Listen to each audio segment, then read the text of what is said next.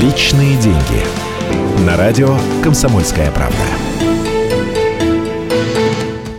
Добрый день. В эфире программа «Личные деньги» Софья Ручко. С 1 июля начнет действовать закон о банкротстве. Этот закон дает возможность проблемным заемщикам легально освободиться от долгов. Но здесь есть свои нюансы. Во-первых, стать банкротом сможет не каждый. Долг должен превышать 500 тысяч рублей. Просрочка быть не меньше трех месяцев – должник должен быть действительно финансово несостоятельным, то есть не иметь никакой возможности платить по кредиту. Процедура банкротства будет выглядеть так. Поняв, что кредитную лямку не подтянуть, заемщик идет в суд. Если суд признает заявление обоснованным, то он назначает финансового управляющего. Стоить его работа будет 10 тысяч рублей в месяц. Причем платить эти деньги придется самому заемщику.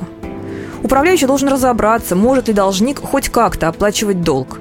Если да, то тогда разрабатывается план реструктуризации. Это означает, что заемщик продолжит платить банку, но в более щадящем режиме.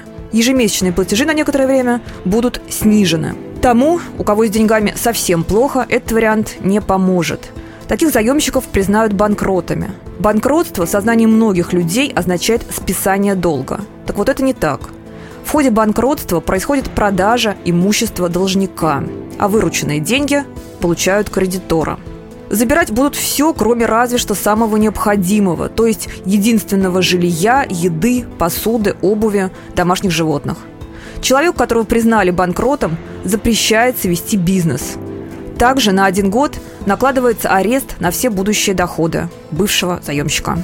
В ходе банкротства нельзя открывать банковские счета, вклады и в ближайшие три года управлять юридическим лицом – если в течение пяти лет человек захочет взять кредит, то он обязан будет сообщить о факте своего банкротства. То есть никакого бесплатного сыра в законе о банкротстве нет. Берегите себя и свое финансовое здоровье. Личные деньги.